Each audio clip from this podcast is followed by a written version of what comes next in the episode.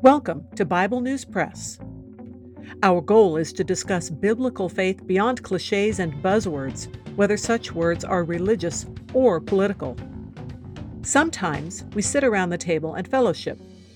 Sometimes we do a little time travel.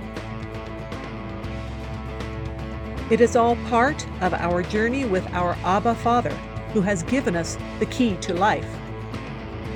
We do it with Jesus, and we do it together. Welcome. Hello, I'm Laura. I will be reading Psalm fifty-nine from the World English Bible.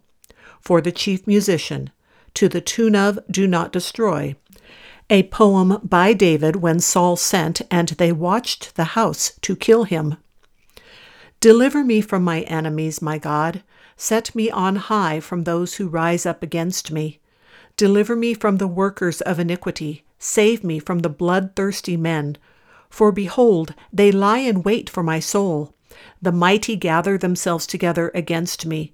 Not for my disobedience, nor for my sin, Yahweh. I have done no wrong, yet they are ready to attack me. Rise up, behold, and help me. You, Yahweh, God of armies, the God of Israel, rouse yourself to punish the nations. Show no mercy to the wicked traitors. They return at evening, howling like dogs, and prowl around the city. Behold, they spew with their mouth, swords are in their lips. For, they say, who hears us? But you, Yahweh, laugh at them. You scoff at all the nations. O my strength, I watch for you, for God is my high tower. My God will go before me with his loving kindness. God will let me look at my enemies in triumph. Don't kill them, or my people may forget. Scatter them by your power and bring them down, Lord, our shield. For the sin of their mouth and the words of their lips, let them be caught in their pride, for the curses and lies which they utter. Consume them in wrath, consume them, and they will be no more. Let them know that God rules in Jacob to the ends of the earth.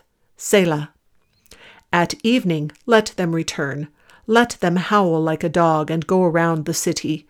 They shall wander up and down for food and wait all night if they aren't satisfied.